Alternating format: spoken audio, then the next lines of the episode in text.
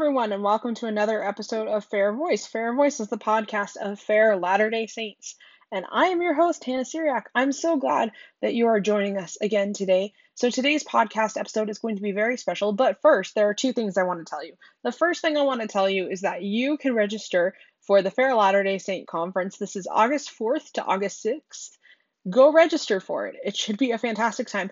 I'll include the link in the description of this episode so that you can go register for the conference. I actually am presenting at this conference. I'm talking about women in ancient temple ceremonies. Should be very interesting. There are other great presentations that I would love for you to hear, including some people that have come on my podcast, like Tarik D. LaCour will be presenting at the conference. So please go and see that. And also, go and see the film The Witnesses please go and see the film The Witnesses. And with that being said, today's episode is all things the film The Witnesses. So, first up, we have an interview with Daniel C. Peterson. That's going to be the first part of today's episode. I'm releasing two episodes today. The second part of the episode will be Joseph Smith and Oliver Cowdery's characters being interviewed. So please stay tuned for the second part. It'll come out same time as the first part. Just make sure to check that out.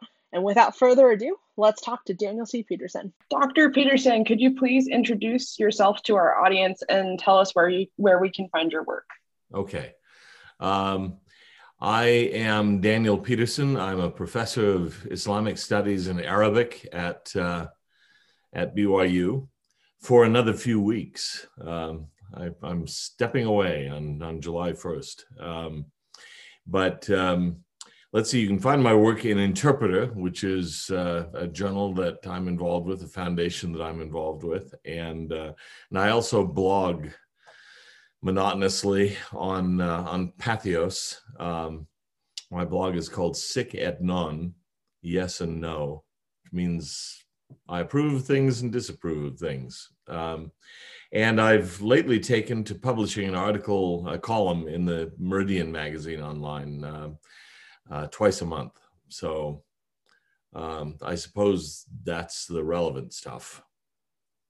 Awesome. Thank you. I love when people have blog titles in other languages, especially Latin or Greek or Hebrew. So I think that's very fun.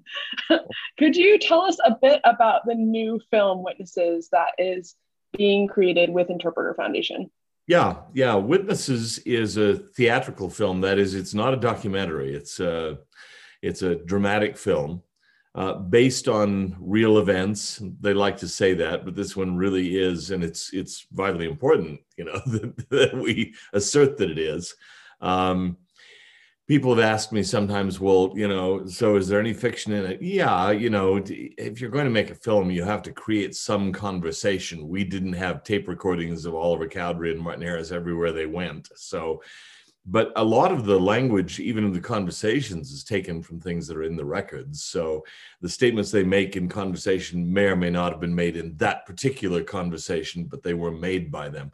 And it's about the three witnesses of the book of mormon.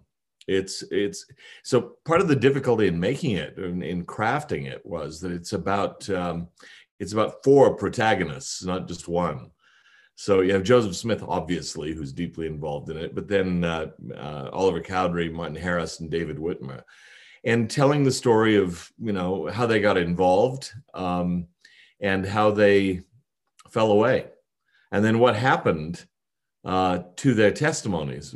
I, will give away the surprise. Uh, they never denied what they saw.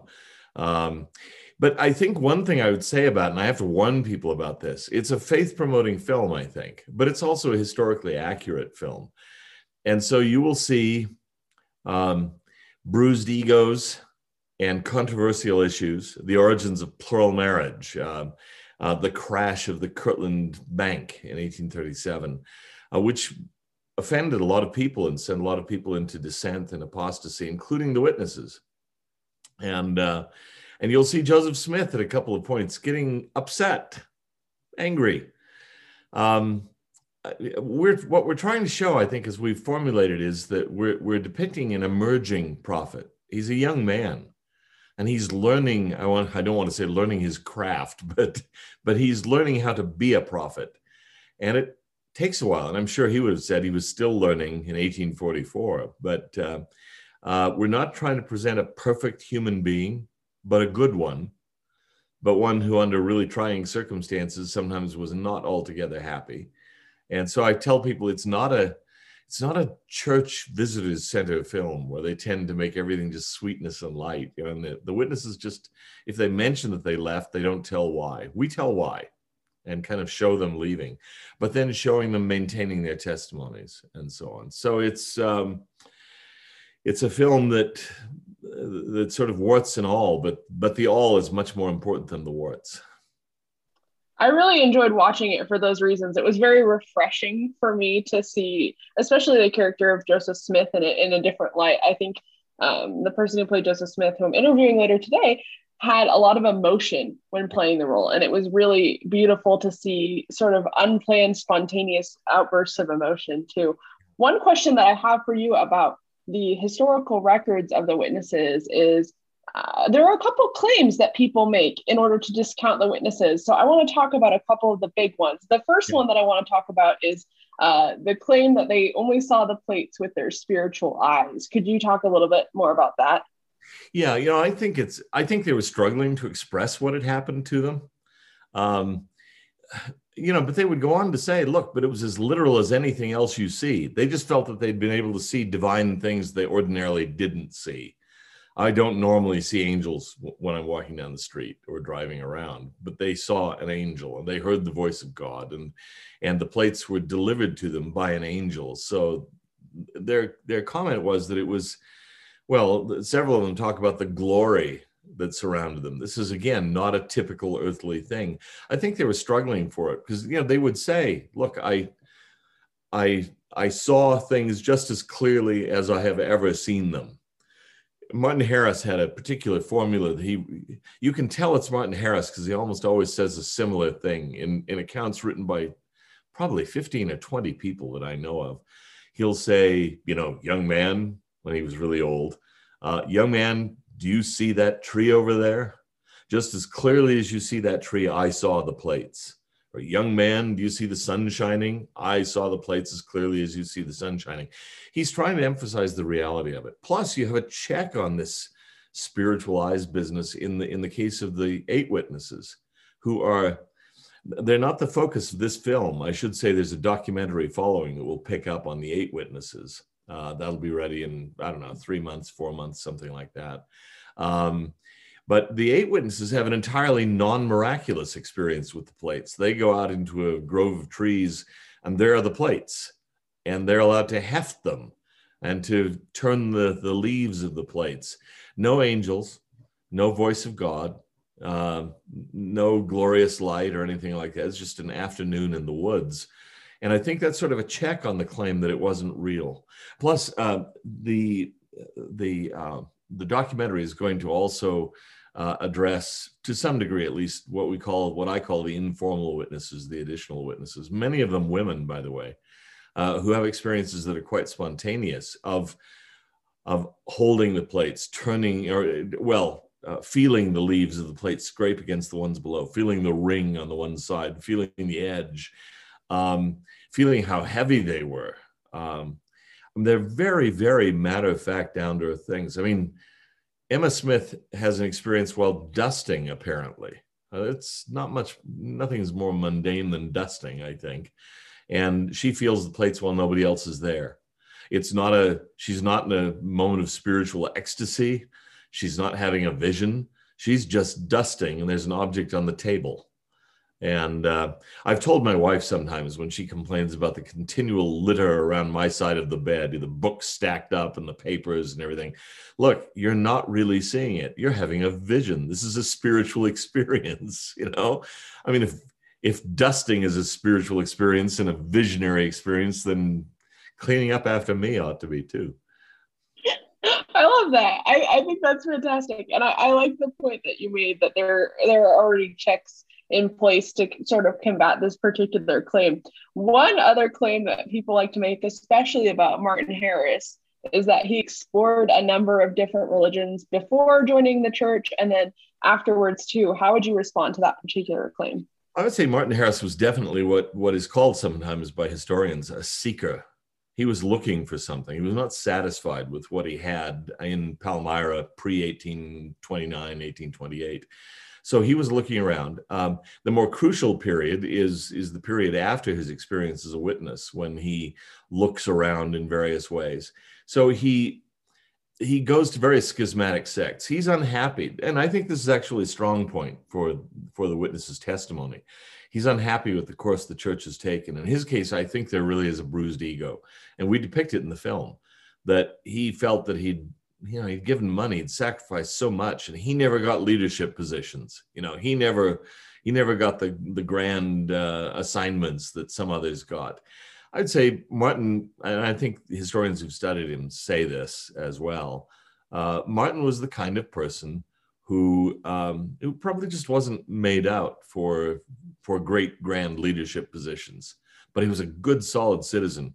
The people in palmyra had appointed him to various you know, community functions, fence inspector and things like that, um, inspector of roads, uh, things of that sort. So they, they trusted him, but he was never elected mayor. Now, curiously, David Whitmer is elected or is chosen as mayor of Richmond, Missouri after his witness experience. That amazes me. Despite the fact that he'd been involved with the Book of Mormon and the plates, the people in Missouri, Missouri of all places, elected him or chose him as mayor of Richmond. That says a great deal about him. But Martin Martin dallies for a while with different groups. All but one of them are schismatic uh, factions of the Restoration. So in every one of them, he's still reaffirming his testimony to the Book of Mormon. I mean, really dramatically so. He serves a mission for the Strangite offshoot of, of the Restoration to England. But when he goes to England, all he preaches is the Book of Mormon and he bears his testimony as one of the witnesses. And they finally get so tired of it. He's not serving their purposes. They send him home. He's not there to preach the doctrines of James Jesse Strang. He's there to preach the Book of Mormon. And he tells them if that's what you do, if that's not what you want, then you got the wrong guy. The only group that he flirts with for a while, but we don't have much record of how much it was, was the so-called Shakers. But he never joins I think he may just have been intrigued by their claim that there was modern revelation and he wanted to check it out because he knew there was. But he, he doesn't stay.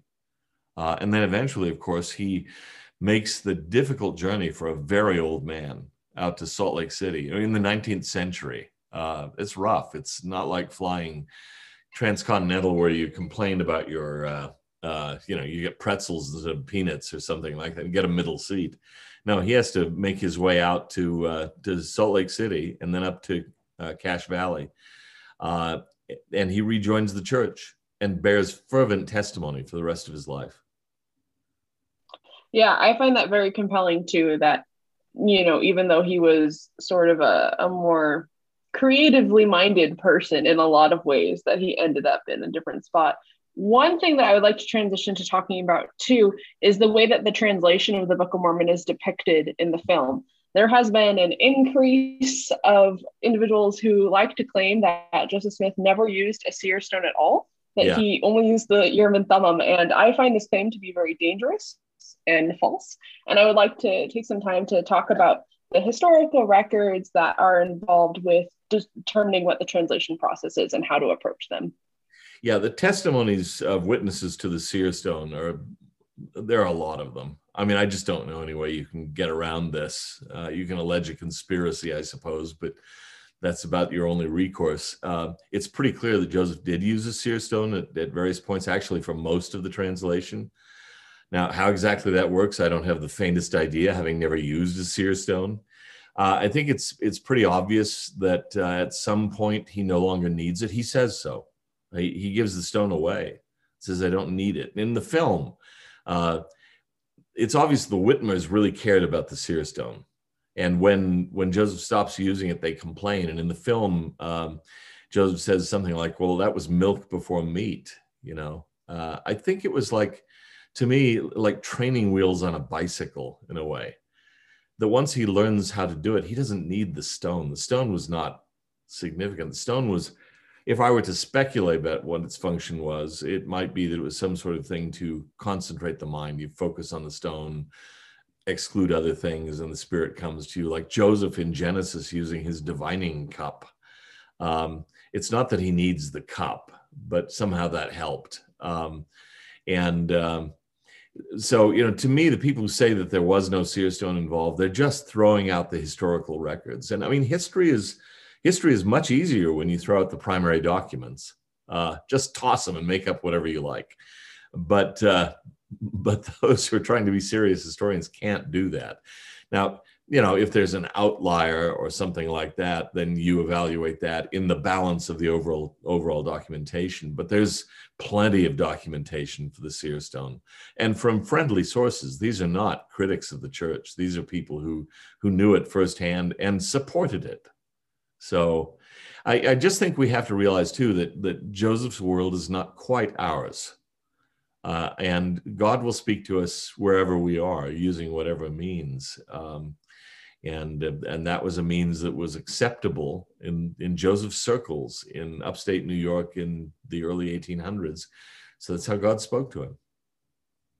I definitely agree. I think we have to work with the sources that we have, but also be sensitive to the time period too, where you know this sort of frontier magic culture was seen as part of Christianity, not something that was separate from it. One question that I have regarding Joseph Smith specifically is in the film, there's this fantastic scene where he's running with the plates. And this has already received some criticism. You wrote a blog post about it. Um, I would like to talk for a couple minutes yeah. Here about how could Joseph Smith run with those plates? I think it's a bit of a silly question, but I think it's worth asking. Yeah, there are people who've said that right there proves that he's a liar. He couldn't have run with plates that heavy and so on. Well, we've got empirical proof that he could have. And, and I'm leaving out even questions of a, adrenaline, uh, a mob pursuing you, that might help. Um, and and divine aid, I'll leave that out too. Let's just bracket it because uh, you know I'm presuming there probably was divine aid, and there certainly must have been adrenaline. Um, but he, we know that he could do it because our actor did it, and you know, Joseph was a strapping young lad who spent his day clearing rocks and cutting down trees. I'm pretty sure he was as as fit as anybody could be. He was a young man at that time, and he did physical labor all day, every day.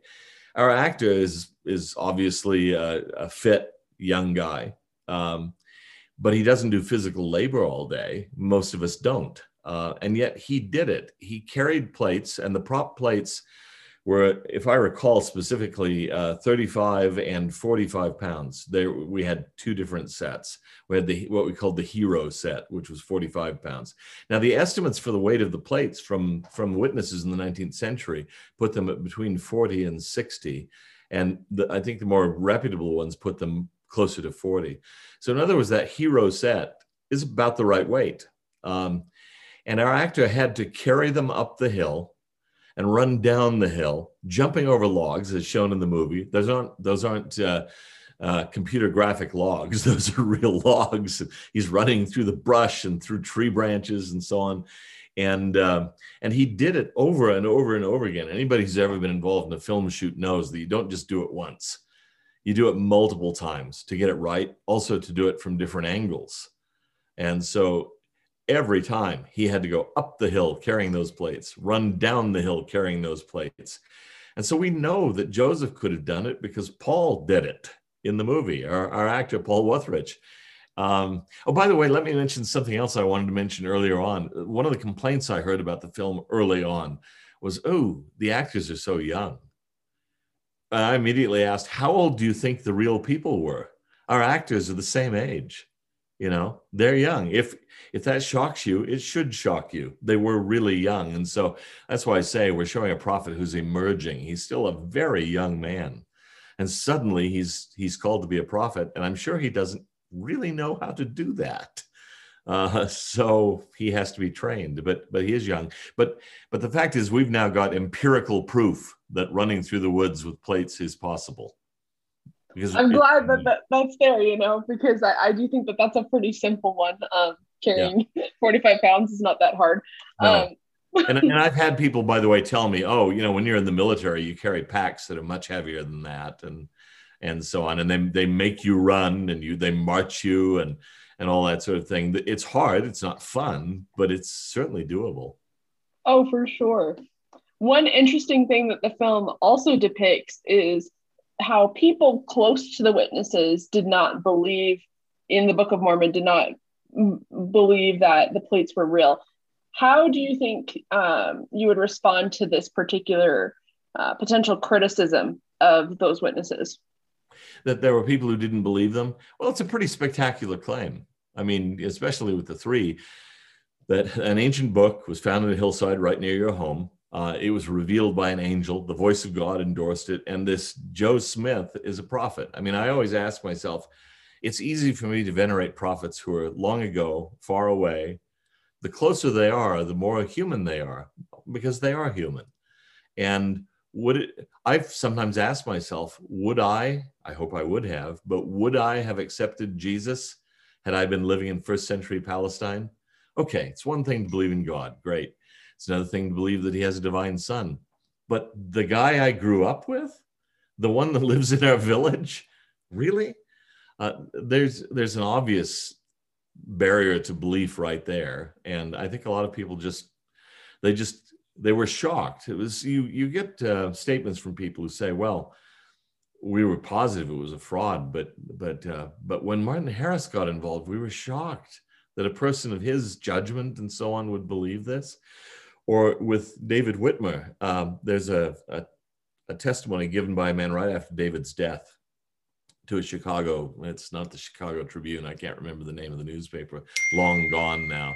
Uh, and um, uh, anyway, it, the person says, "Look, we always knew him to be a trustworthy man. Um, how he got in with the Mormons, we just don't know." Um, but but there's a striking thing in that in that uh, in that article. He says the man says he was a man who would have sent someone to the gallows, whose word would have sent someone to the gallows faster than any other person I've ever known. It's kind of an odd way of saying it, but I think it's a way of saying that even in matters of life and death, you would trust David Whitmer. So all he can do is express his puzzlement because he's not willing to believe what David Whitmer says. But man, David Whitmer, of all people, is so trustworthy. How could he possibly testify? He says it remains a mystery. Well, there's one easy way to solve the mystery. He's telling the truth. But that was a bridge too far for some of them, many of them. That's a good point. One of the most powerful parts of the film for me deals with Sidney Rigdon, right? Who is also a respected person. Um, and there's this fantastic scene where Sidney Rigdon leaves his congregation or tries to convert his entire congregation. Uh, there are two questions that I have, and I'll ask the first one now. The first one is there have been claims that Sidney Rigdon and Joseph Smith wrote the Book of Mormon together and that they had been planning this for a long time. Could you please address this claim? Yeah, this the so-called Spalding manuscript theory. You know that that they got their hands on a manuscript from uh, Solomon from Solomon Spalding and uh, and then purloined passages from it, or you know whole chapters. Um, well, you know, it was easy to say that for a long time because the Spalding manuscript had disappeared. And then it was found in a steamer trunk in Hawaii, of all places. And it bears no real resemblance to the Book of Mormon. So then the theory came out of a second Spalding manuscript. And I'm thinking, yeah, there probably never was one. But even if they found it and it bore no resemblance to the Book of Mormon, there would be a third Solomon Spalding manuscript theory. I mean, the thing is unfalsifiable. There's no evidence that Sidney Rigdon knew Solomon Spalding or that Sidney Rigdon knew Joseph Smith prior to the time when Oliver Cowdery came through Kirtland. I mean, there's just no historical evidence for this. I've seen, I've seen a lot of really strained efforts to prove it. But uh, in fact, when I was fairly young, when I was a teenager in California, there was an article that came out uh, in the LA Times that was thought to just knock the LDS church on its on its back. You know, some handwriting analysts had looked at, at the Spalding manuscript, concluded that the handwriting of Solomon Spalding was in the manuscript of the Book of Mormon. Um, well, it got all sorts of national attention, but within a couple of days, um, one handwriting analyst still stuck by his story, but the other two said, "No, this is ridiculous." we're not experts in early 19th century handwriting where they all learned penmanship in school and they kind of followed models and it's all very similar. Once we got a chance to really look at it and it's not the same handwriting at all. I mean once again the case collapsed.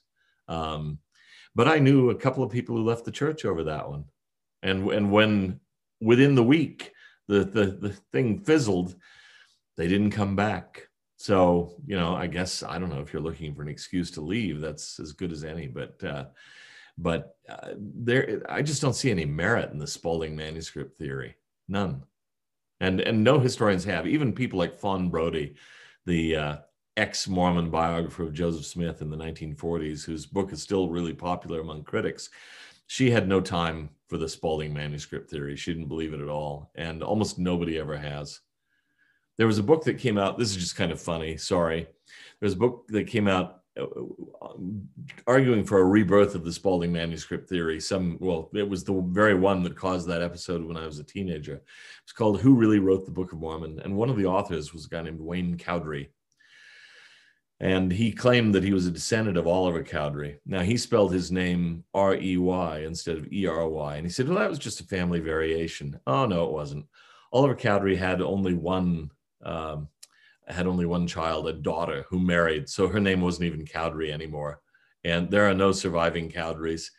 Uh, if this guy was a descendant of Oliver Cowdery, it's a miracle. It's an astonishing miracle. After several generations of no posterity, all of a sudden he has one.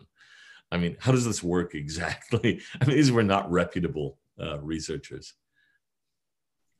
I definitely agree. Um, my my second question about Sidney Rigdon is what happened to Sidney Rigdon after his first his early encounters with Joseph Smith.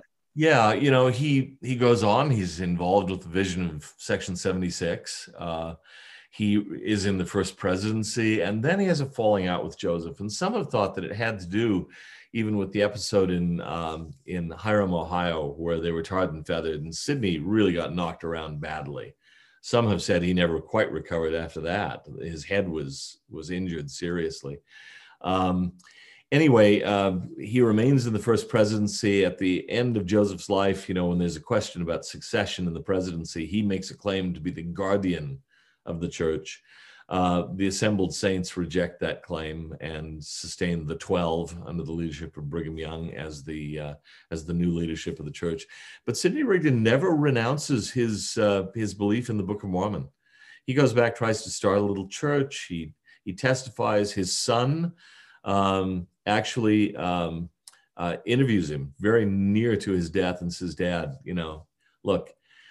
You have testified to the Book of Mormon all your life. Now you're about to die. You're about to face God.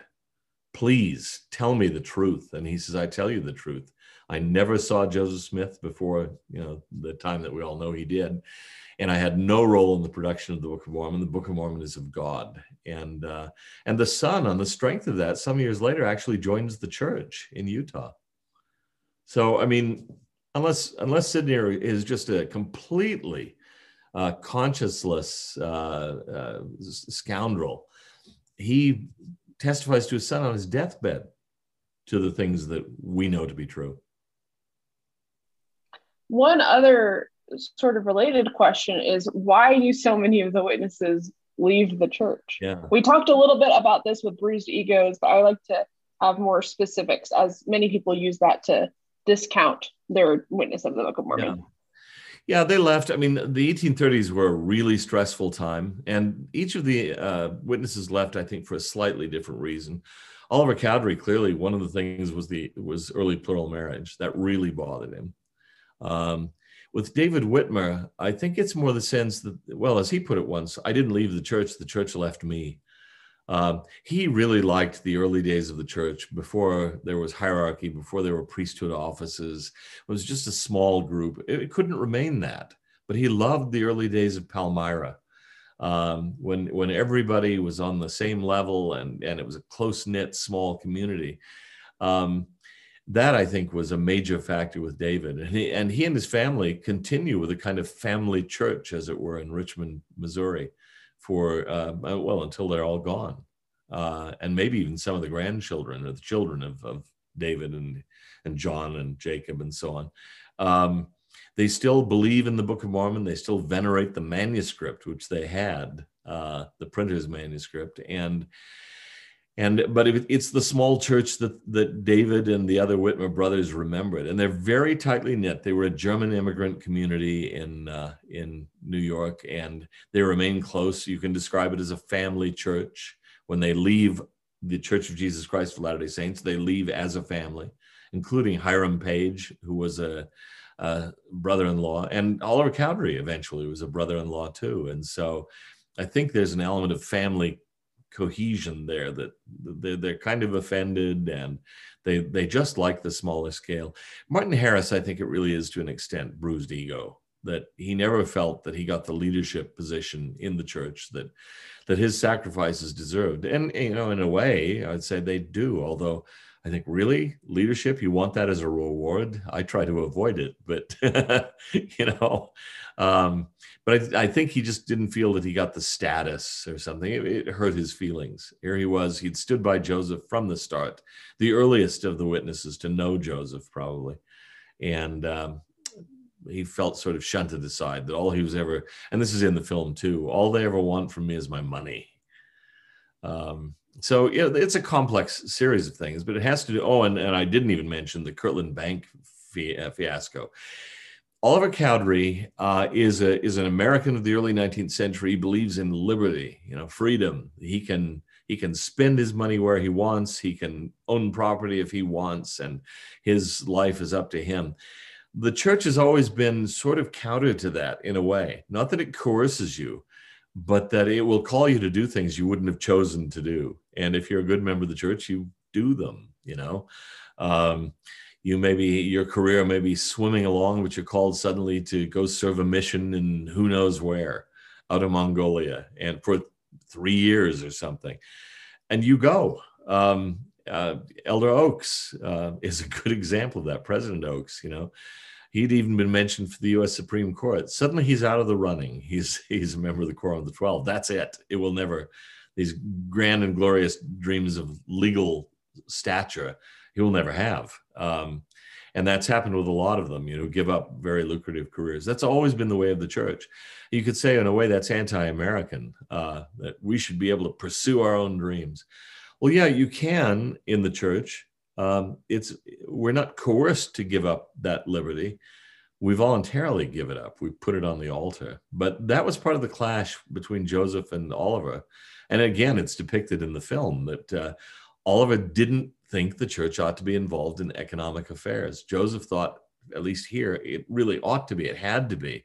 There was a question of how to how to handle all the incoming converts to Kirtland. The church had to be involved in land and organizing economic ventures to give them jobs and give them places to stay. And uh, and so it was a clash between a sort of church ethos and the Yankee ethos, you know, of of early 19th century America. That's part that also plays a role in their apostasy. But to me uh, this point needs to be reinforced. Um, it their apostasies do not weaken their testimony. They strengthen them it's astonishing you know that at any point david whitmer who's interviewed until 1888 could have said well okay and i've been thinking about this i'm not sure i really saw what i thought i saw it was some distance away it was a little hazy but he never does. He always insists, no, I saw the angel as clearly as I see you, he'll say to a, to a reporter or an interviewer. And the one, one thing that I really like, and I want to get into one of the, one of the films, maybe even the snippets or on the website somewhere is, um, is an image of the tombstone on David Whitmer's grave. There's a pillar there, and on one side of the pillar it says, um, it, well, it has two books carved on the top of the pillar, clearly the Bible and the Book of Mormon. And, uh, and then it says, uh, the record of the Jews and the record of the Nephites are one. Truth is eternal. So David wanted to continue testifying after his death. I mean, that's that's really pretty powerful stuff. One of the best arguments I ever heard against David was someone said to me once, "Well, he was just terrified of Brigham Young. Brigham Young would have had him done in if he'd ever dared tell the truth." Well, Brigham Young, when when uh, David dies in 1888, has been dead for 11 years. Brigham can't get him anymore. And now David himself is dead, and he puts his testimony on his tombstone. Now, surely he's free to tell the truth at that point. Well, David would say, I am telling the truth. The record of the Jews and the record of the Nephites are one. Truth is eternal. I think that's kind of funny. That's a that's a really good one. I, I hadn't really thought of about the fact that Brigham Young was dead at that point.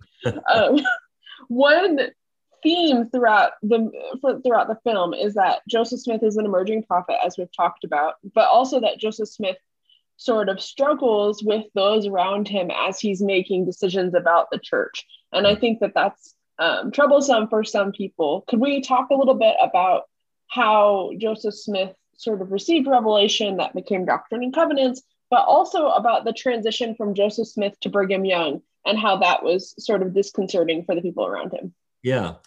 Yeah, uh, Joseph received a lot of revelations, um, and a lot of them are written. If you look at the Doctrine and Covenants, look at the the timeline.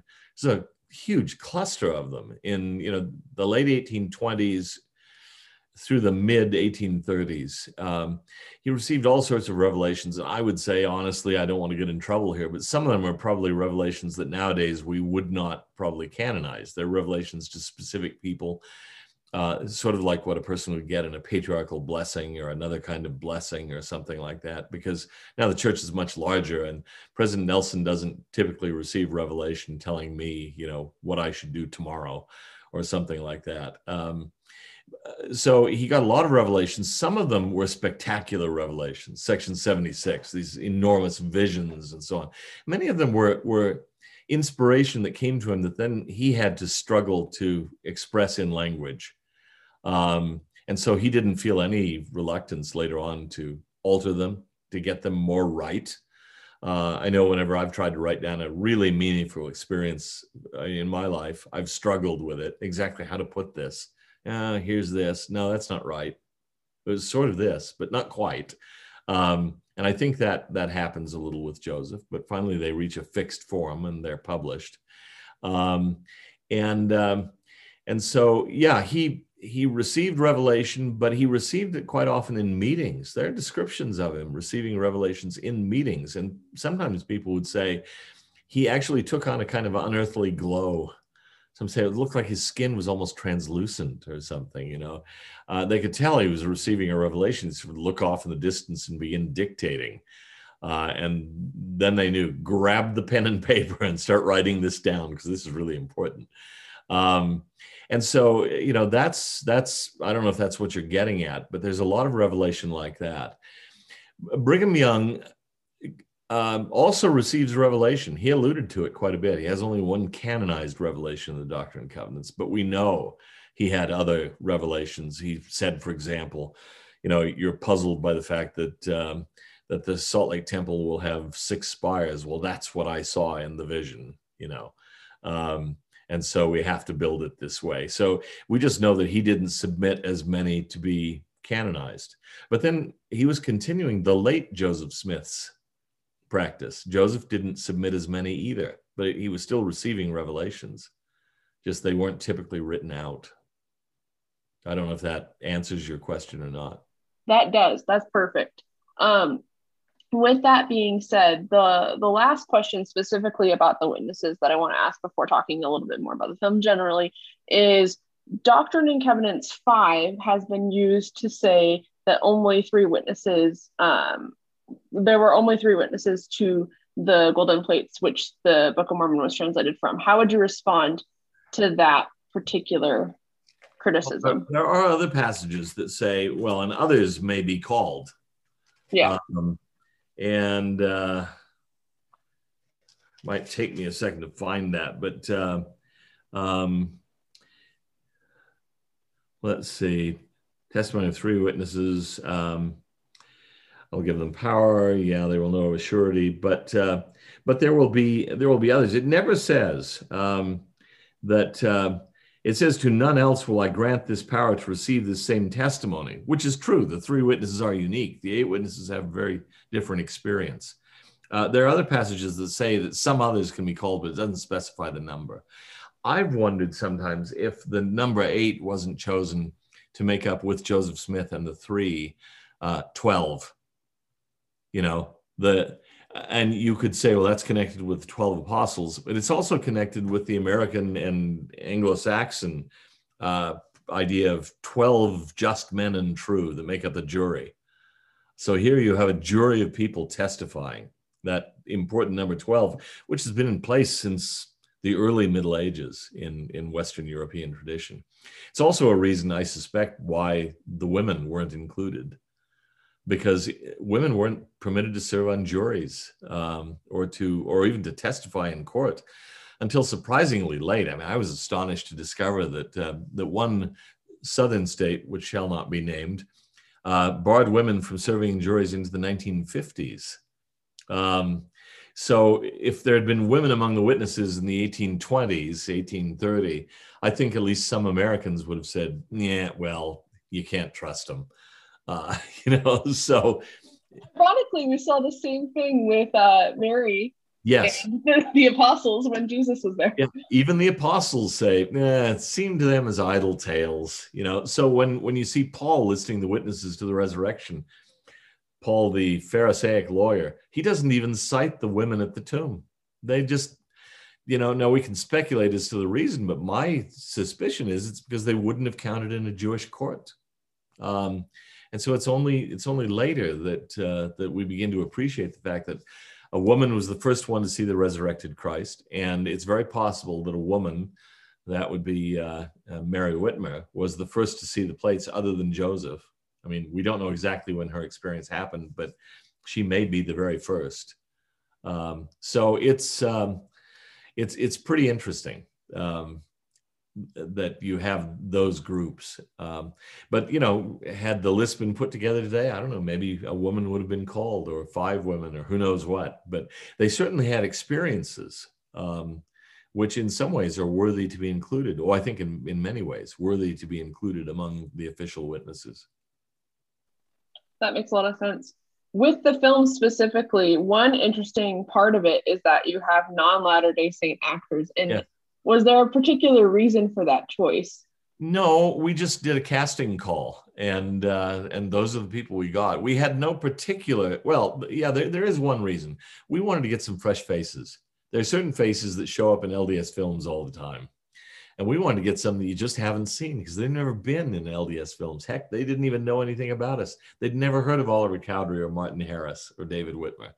And so that was good. And I think they are fresh and they bring a fresh um, spirit to it when they're astonished at something in the movie. It's because they probably just learned about it three minutes before and they are astonished.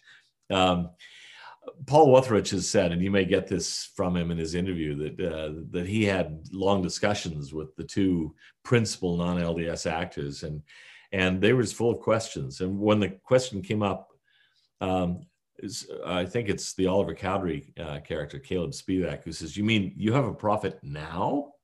He says, "Yes, we do." Well, well, does he say things? I mean, can you can you hear him? yeah, he said, General Conference is coming up. You'll be able to hear him, you know. And they were just blown away by that. Um, and uh, and so that made for some fun missionary moments, if you will, on the set. You know, Paul between the scenes walking along with them while the crew is setting up somewhere else, talking with them about the church. Uh, now, Paul is a returned missionary, and Lincoln Hopp or Hoppa, uh, H O P P E, who plays uh, Martin Harris, is also a, an active member of the church. But a lot of the others and many of the extras are not. When we're filming back in, uh, you know, Massachusetts and so on, you get whatever you get. Now it turns out I'm learning that there are members of the Boston Stake who came out for it. So maybe a lot of them are LDS, but we made no requirement that they be. I was wondering if part of it was filmed in Massachusetts. I'm from Massachusetts, so it did look a little bit familiar to me. So good to know that. It's filmed in Old Sturbridge Village, uh, so about an hour out of Boston, hour and a half, and uh, and then also in Upper Canada Village in Ontario, and uh, some at the LDS Motion Picture Studio. Some at this is the place Monument up in Salt Lake, where they have a lot of old style buildings you know, initially I thought, naive non filmmaker that I am, oh, we'll make them in Palmyra. Well, you can't. There, there are streets and power lines and traffic, and you can't. And tourists, we can't go in there for days on end and tell the tourists, sorry, you may have driven across the country to see this place, but you can't get in.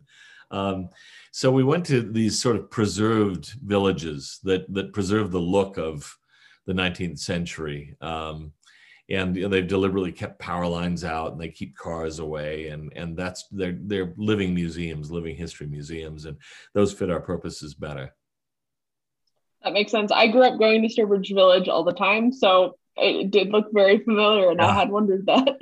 what type of historical research went into the film? How much preparation was done for this particular film?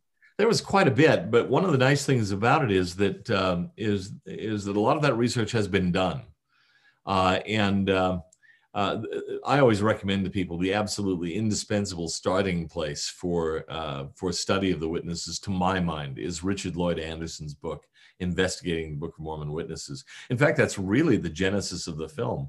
We were doing a small film interviewing Richard Anderson and his brother Carl, who lives near Kirtland and is, has been the, the bishop and the stake president, is now the patriarch over Kirtland and President Hinckley dubbed him Mr. Kirtland because he's kind of responsible for the restoration there. Um, and so we'd interviewed uh, Carl, and then we were going to interview Richard, and uh, which I'm delighted that we did. I was worried he was very old; he was in his 90s, and we got an interview with him, and he died about a year later. So. You know, I was just worried. I said, look, even if we don't know what to do with the footage, I want to get the footage while we can we can decide what to do with it later but but if we wait too long we won't get him at all um, and by the way the, the theatrical film is dedicated to richard lloyd anderson a witness to the witnesses uh, is what it says at the end of the film but um, he had done a lot of the work in that book. Uh, oh, I, I, didn't finish my story. To prepare for the interview, I gave a copy of the book to the members, the principal members of the crew, uh, Russell Richins and Mark Goodman and James Jordan and they read it and they called me up one night. I still remember this phone call and it was it was kind of funny. It was like we need to talk. And uh, they said can you come over right now? And i said yeah i can. It's not far away. Uh, and i said we've read this book. This is a fantastic story. This this needs to be a movie. And and that was music to my ears because my wife will testify. I've always been somewhat obsessed with the witnesses. I think they're very very important and neglected in the church and so that book, in a way, was the genesis of the film. Um, so that book served as a as a good basic um, uh, primer. Uh, and Richard did a lot of things beyond that book, and there are other books on the witnesses, and we read quite a bit of material, and you know, so that as I said at the beginning, the the film is not, you know, it, it's based on history, and and I mean pretty closely you have to you have to fictionalize here and there. I mean, we don't know what Joseph Smith said to Oliver Cowdery the first time they met. It's not recorded anywhere, but you can guess pretty closely. And we didn't make many guesses. That is the the, the guesses are, are few and far between in what is otherwise pretty solid historical stuff. One of the things that I like about the film is that it focuses on the witnesses because I think the witnesses to the restoration are like the witnesses to the resurrection in the sense that their testimony is the one that Jesus explicitly tells us we have to believe on their words. Right. Um, so that parallel there for me is very strong. Where can people find out if they can see the witness film and when does it come out? Uh, if you go to witness film, witnesses film, sorry, plural, witnessesfilm.com. Uh, I should have looked this up, but I think it's witnessesfilm.com. Uh, you can see the trailer. You can go to a place where it says how to buy tickets. Um, you can, if you want to, and I know uh, this sounds outlandish to me, but if you own a movie theater, uh, you can show it. There are some Latter day Saints out there who do. I thought that was kind of funny, but apparently it, it's a real prospect. And then it says if you want to rent a theater, uh, you can contact them and they'll help make the arrangements. And in fact, some people are doing that for large family groups or or for uh, stake young men, young women groups, things like that. Um, so that is that's a really good site. That's kind of the portal into everything else. And then uh, then there is another website that we're developing called Witnesses of the Book of Mormon. Uh, and that one is one that I think is really important. I my dream for it is it will ultimately be a repository for just about everything that's solid on the witnesses. That is all of the still existing witness statements, biographies, timelines, uh, answers to questions, things like that. So that was launched a couple of months ago, and it's it's still expanding and will continue to expand. Well, possibly for decades. It'll outlive the movies in a way. That's awesome. And I would encourage you, if you're listening to this, to make sure to go and see the film or to try to set up the film in your area. It's really important that you see it. I absolutely loved it. I've seen it I think three or four times at this point, and I, really? I loved it. Yeah, so I've really enjoyed it. Um, I like to close with varying testimony of the Book of Mormon. So I, if you would feel comfortable doing that, I'd invite you to do that.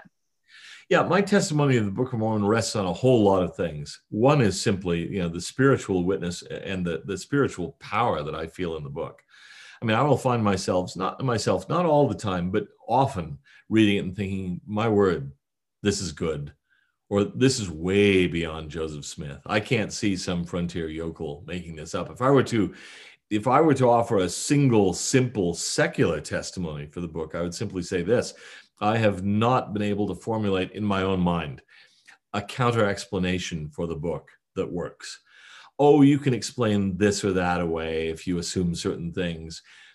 But often those explanations will contradict some other explanation you need elsewhere to take care of this aspect. I mean, I, I, remember going going at it with a critic at one point who was saying the Book of Mormon is not true, and I said, "Okay, so tell me, how did Joseph do it?" He said, "Why? Well, it's not my job to propose that." I said, "No, I, actually, at some point it is. You need to offer a counter hypothesis, a different explanation. I don't need to do that." I said, "Well, this is like guerrilla warfare. You just attack and attack and attack. You never try to occupy territory where you can be attacked." Um, it's it's kind of a game, but you don't win wars that way. You've got to eventually occupy territory, and uh, and you're too cowardly to do it. I didn't put it that way, but uh, you need to do that because then you expose yourself to criticism. You won't you won't do it right. Just you want lob criticisms. I can't think of an explanation for the whole thing. I you know I can't think of a single explanation for the two distinct groups of official witnesses. Okay, Joseph made some plates and faked out the yokels. Fine. I don't believe he could have. It's harder than it sounds, but let's suppose that he did, faked out the yokels. How do you explain the three witnesses with the voice of God, the angel, everything else? You try to explain them. You say, well, it was hallucination. Well, then that doesn't explain the eight who go out into a grove of trees, you know, in the afternoon and heft the plates. These are farmers who are pretty hard headed, I'm guessing. And, uh, know, they're not e- easily taken in by, by yarns. Um, I can't find a single explanation to account for those two things, let alone all the other things, the, the elements of the ancient Near East that I see in the Book of Mormon, the, the incredibly complex um, structure of the Book of Mormon, the speed with which Joseph dictated it, uh, clearly without any writing or written materials in his presence. I mean, he's if he's making it up, he's making it up on the fly, and I think I couldn't do that seriously. I mean, to write a book of that length first draft basically and you know you never revise and you just make it up on the fly and then it's published. Right. Who writes like that? Uh, it just does not happen. And um, and so you know just on secular grounds and on spiritual grounds the power of the book of mormon i i am absolutely convinced when i try to talk myself out of it and i've tried uh, i've tried to say all right look at this honestly. Can you come up with another explanation? I can't I just can't.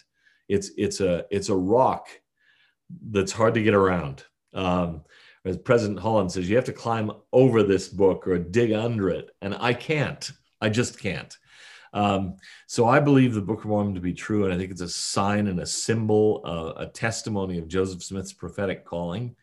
That there really were plates, there really was an angel in the voice of God at the beginning of the restoration, and boy, a whole lot else follows from that. Uh, you may be familiar with a, a, story that I've used, borrowed from a friend of mine, Louis Midgley. Uh, and he got it from Martin Marty at the University of Chicago. Uh, Martin Marty said that, uh, and he was explicitly talking about the claims of the Restoration. He said uh, it reminded him of a story of, of a French aristocrat, I think at the end of the 18th century. And she's taken on a tour of Paris and she's taken to uh, a spot in on the River Seine where uh, where Saint Denis, Saint Dionysius, the uh, the patron saint of of Paris, was martyred, and supposedly he picked up his head because he didn't want to be buried there. He wanted to be buried further down the river, and so he carries his head for a thousand meters down the river, and and that's where his church now stands. And the guy says, "A thousand meters? Can you believe that?" And and I don't know what she really believed, but she came back with a really good response. She said, "Well." I should think that in such a promenade, it's the first step that is the most important. The rest is details.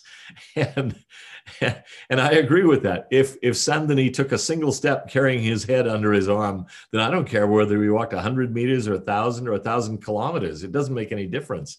He walked with his head under his hand. That's astonishing. If Joseph Smith was involved with God and angels at the very beginning of the restoration, a whole lot of questions downstream sort of become a lot less important or, or urgent to me. I love that perspective. Thank you so much for sharing that. And thank you for coming on today. Oh, thank you for having me. It's been fun.